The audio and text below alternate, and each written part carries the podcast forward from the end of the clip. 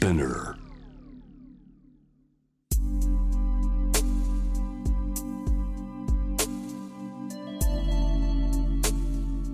眠らない街六本木。高層ビルの一室に現れる深夜の保健室。重たいドアの向こう側。ここでは誰もが飾らない言葉で語り始める。心の声を聞き出す。特別な聴診器を持って迎えるのは酒と涙と哀愁をこよなく愛するイラストレーターの田中美咲。恋仕事家族。そして性のこと。一人一人で違う。体と心のカルテ。J-WAVE ミッドナイトチャイム。ようこそ深夜の保健室へ。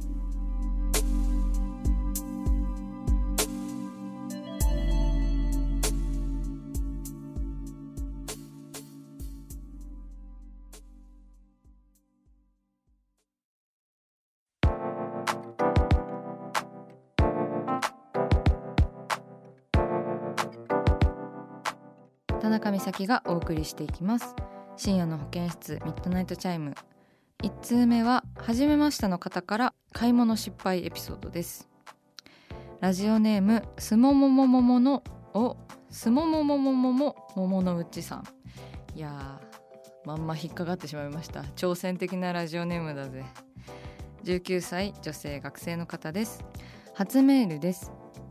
以前私はある通販サイトで頻繁に買い物をしていたのですが2021年の目標として「もうそのサイトでは服を買わないぞと決めました。理由は深夜やセールの勢いに任せて買ってしまい届いた時にやっぱりいらない買わなくてよかったと後悔することが多々あるからでした。そして現在その通販を利用することもなくなりお金もセーブすることができてハッピーと思いきや今度は服が欲しいと思ってもなかなか手を出せず季節が変わってしまいました。美咲さんはお洋服を買う際どのようにして買っていますか？またお洋服を買うか悩んだ際の基準はどうしていますか？とのことです、えーありがとうございますすももさん。そうですね。っていうか偉いね。19歳で2021年の目標としてこのサイトでは服を買わないと決めるというのが偉すぎる。全然できない私。そうもうなんかさネットで爆買いした後にいやもう今年は冬物買わなくていいだろっていう風に毎回思うんですけど毎回買っちゃうっていうね。あでもなんか去年の夏の私グッジョブって思う時もあります。いいいい選択してるわみたいな。去年の私がいいと思ったものがこう出てくるじゃないですか衣替えで。なんかその時にこうタイムカプセルのような 気持ちになってあの昔からのお手紙みたいですごく楽しい気持ちになりますね。うん。洋服を買うか悩んだ際の基準はどうしていますかっていうのはあるんですけど買うか悩んだ時の基準はですねでもまあ着た時の自分を想像するかな。あとはイベントに合わせてこれに着ていくよみたいな感じで結構買っちゃうことが多いですね。例えばフェスに行く時とかは絶対にこう涼しいワンピースとかこう買っちゃってたりしてたな昔。はい。だからまあ悩んだ時はねでもなんか最近悩んだらやめるっていうのを実践しております。そう。なんかこれ実際届いたら可愛いのか可愛くないのかわからないなみたいなものってあるじゃないですか。本当。ね私も結構ねお洋服を買う際どのようにして買っていますかっていう質問もあるんですけど結構最近ネットショッピングしちゃっててまあ外にねあんまり出れないからね。皆さんも結構ネットショッピングなんか増えてきてると思うんですけど悩んだら買わないっていうあとはなるべくこう長持ちしそうな素材を選ぶとかなんかそういう基準にしていきたいなという気持ちでいますね。いやでもネットでもね店頭でも本当になんか洋服を買うことって心がマジで救われるからなんか私は変身願望がすごい強いのでお手軽な変身としてやっぱり新しい服をまとうということはね、あのー、大好きでこれからもやめられないと思う。だからねあのー、破産しない程度に楽しんでいこうかなって思っておりますよ。では続いてのお悩みメールです。ラジオネームプチトマトさん。23歳女性東京都の方です。こんばんは。梅酒を飲みながらまったり聞いています。私には付き合って3年になる恋人がいます。私たちはカレーが好きでアプリで2人だけのカレーマップを作っていました。え。ー、でもコロナの影響でカレーデートをすることが減ってしまいそのせいか彼との会話も最近はいまいち盛り上がりません。私たちがお互いにカレー好きということで意気投合しお付き合いが始まったということもあるのだと思います。2人で楽しめる新しい趣味を見つけたいのですがアドバイスをいただけないでしょうか？とのことです。プチトマトさんありがとうございます。そうなんですね。そうか。でカレーマップを2人で作るっていういいですね。なんかいい趣味ですね。食の趣味が合うっていうのは結構パートナーとしてねそこまで大事なことかっていうと分かんないんですけどまあ私は結構嬉しくなりますね食の趣味が合うと。居酒屋にさ2人で行ってさなんかお互いがツボななんかいろんな食べ物がある中でこれを選ぶんだっていうので結構相手のあの性格というか相手の感情を見たりしますねやっぱりお付き合いする上で結構その生活一緒に生活をすることが私は結構多かったのでだから一緒に生活する上でね結構食のすれ違いっていうのはなんかのなんか影響出たりするのかなとか思いながらまあ一緒に美味しい美味しいってご飯食べられるっていうのはすごく幸せなことですよね。うん居酒屋でねなんかこいつできるなっていう風に思われたいし思いたいっていうことがありますよ私も。うん。ねでもさ居酒屋にも行けないしね。だから2人で楽しめる新しい趣味は2人でカレーを作ってみてはいかがでしょうかと思いました。うん。そう。まあ3年になるしねもうお付き合いしてねお二人は。だからカレー作りという新たな試練を。カレー作り結構大変だからねスパイスから揃えて。最近そういう人増えてるんじゃないですか？なんか自炊凝った自炊をしてみるとか。そういうことがね。そうだからカレーを2人で作ったりとかして。カレーっていろんなカレーがありますもんね。なんかいきなりものすごいこうインドカレーに挑戦してみるとかじゃなくてもその実家で食べてたカレーを再現してお互いにこう食べさすとかもすごいいいんじゃないかなって思います。なんかいろんなカレーありますよね。実家ごとにというか。私はカレー作りますけどでも夫がカレー屋さんなのでなかなかカレーをね作作らないね。作らないようにしてるっていうかまあなんかカレー味のカレーにまみれて帰ってきて疲れて帰ってきた人にカレーを食べさせるのはちょっとなんか忍びないなという気持ちであの作んないんですけどまあ東京の家ではカレーたまに作るかな。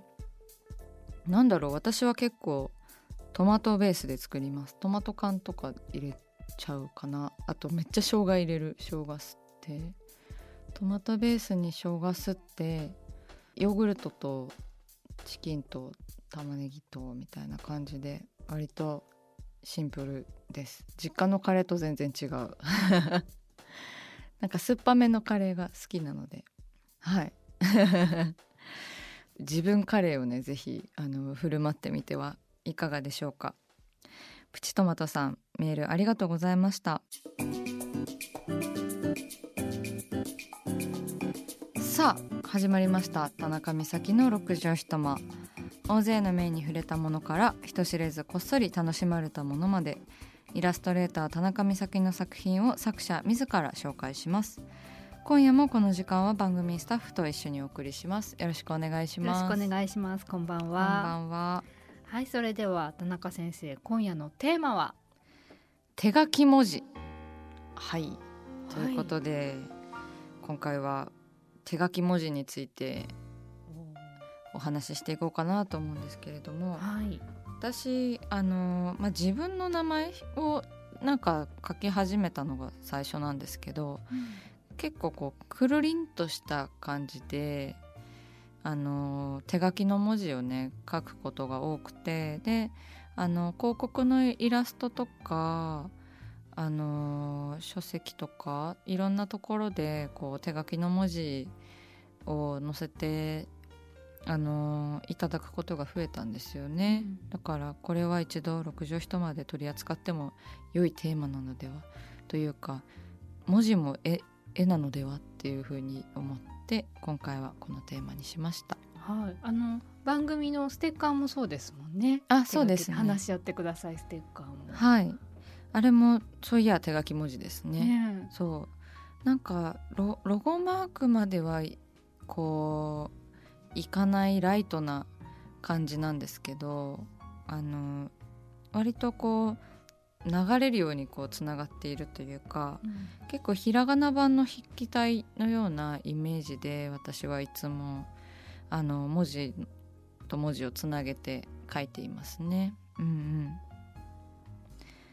あとはそうですね。えっ、と吉澤佳代子さんのはい。あのお名前の表示というか、まあホームページに載っているものとあとはあれですね最近のあのアルバム「赤星青星」っていうあの刺繍のジャケが印象的なアルバムなんですけれどもその中にあの吉澤さんの名前がね書かれているんですけど私の文字をその刺繍作家の田中大輔さんという方がですねあの刺繍にしてくださったんですよ。なんかそれがすごく綺麗でねあの嬉しかった覚えがあります、ん。すごい。で吉澤佳代子さんの名前ってものすごい画数じゃないですか。佳代子よざわもすごいし。そうですね。はい。佳代子もすごい。画数が多い。画数がみちっとしてるうん。字なので、なんかその私が書くことで結構和らいだというか、うん吉澤さんっぽさのようなものが出せたかなとかいうふうに思いますねすごくあのよく書けたなって自分でも思います。うん、でもやっぱり文字を書く時も絵を描く時と一緒で結構あのバランスを重視して書いていますね。あのまあ、どこに使われるかとかそういうのは指示があるんですけどあの一文字一文字の綺麗さよりは全文字で良いバランスかどうかっていうのを結構考えながら書いていますね。うんうん、必ずしもこうフォントみたいにこの文字はこういう風に書くって決まってるわけでもないですもんね。そうですね。その書かれてる場所ごとにその筆記体みたいなんだけどその崩し具合っていうかはい。くるくる具合がこうやっぱ違いますもんね。そうですね。なんかまあ走り書きとロゴデザインの本当間ぐらいのところにあるなっていうふうにも思うんですけど、まあそのロゴデザインで結構参考にしている方とかもいるし、象形文字のものとかも本とかもたまに読んだりしてるんですけど、うん私書き順がめちゃめちゃで。あれやったじゃないですか書き初めお正月にやりましたね。はい染谷さんとねはいでその時も書き順めちゃめちゃだねっていう話を 確かした気がするんですよね。そうだからでもその書き順めちゃめちゃだからこそその崩せるというかなんかうんうん自由に文字を崩せるような気がするんですよね。あとはなんかひらがなが好きっていうのはあります。なんかひらがなの柔らかさとか、なんかこう意味をも持たないというか漢字とか象形文字とかよりこう意味を持たない言葉たちがこう愛しいなと思って、うんこうなるべくひらがなだとこう手書きにしてみたりとかなんかそのスケジュール帳も結構手書きで管理しているので結構手書き自体に愛着があるのかもしれないなって思いましたね。街とか歩いててなんか看板とか気になったりしますか？あ結構看板敏感に見てますね、うん、作られたフォントとか、うん、手書きのフォントとかねなんかいろんな文字があるなとか思いますね、うん、文字だけの仕事っていうのはなかなかないんですけどでも結構なんか雑誌の挿絵と見出しにこう私の文字と絵が書く仕事とかもありますね。うん、なんか本当にあのいろいろな文字のデザインに溢れているなって思うんですけどなんかこう人それぞれの手癖みたいなものが文字って結構出ると思うんですよね。うん、なんかそのこう見やすいようなデザインすることとなんか自分の手癖のこうバランスとかもすごくそこの塩梅が結構難しくって意外と文字のお仕事って時間かかるような気がします。はい、別にねこう一つの線だけだから、はい、色とかいろいろ考え組み合わせ考えなくちゃとかあるあるわけじゃないですもんね。だけどそうですね。時間かかる。頭で考えてる時間が長かったりするんですか、なんか何回も結構書き直したりとかするとなんかめちゃめちゃゲシュタルト崩壊してきて なんか「ル」が「ル」に見えないみたいな。絵だけど字だけど絵でみたいななんかそういうこう脳のなんかこう右脳と左脳がガッチャンコみたいな感じで 結構難しい瞬間はあるんですけどなんか精神統一みたいな時間でもあって結構その好きな時間ですね。うん、面白い。うんうんうん。だからこれからもまあ絵として文字をあのこだわって書いていきたいなとは思うんですけどやっぱりこう分かるように読めるようにしなんかどこまでしないといけないのかっていうのはなんかこれからのその文字を文字が込みのお仕事のなんか課題ではあるなって思いますね。うん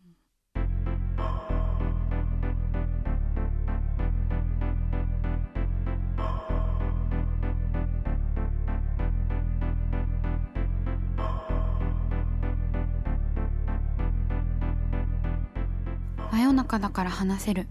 体のこと心のこと。 J-WAVE ミッドナイトチャイム。公式サイトとインスタグラムは24時間オープンしています。あなたの悩み番組へのメッセージお寄せください。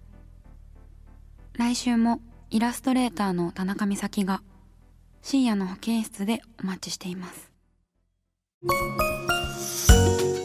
キャリコン編集長通信仕事と人生の話をゆるゆるとパワードバイミモレ。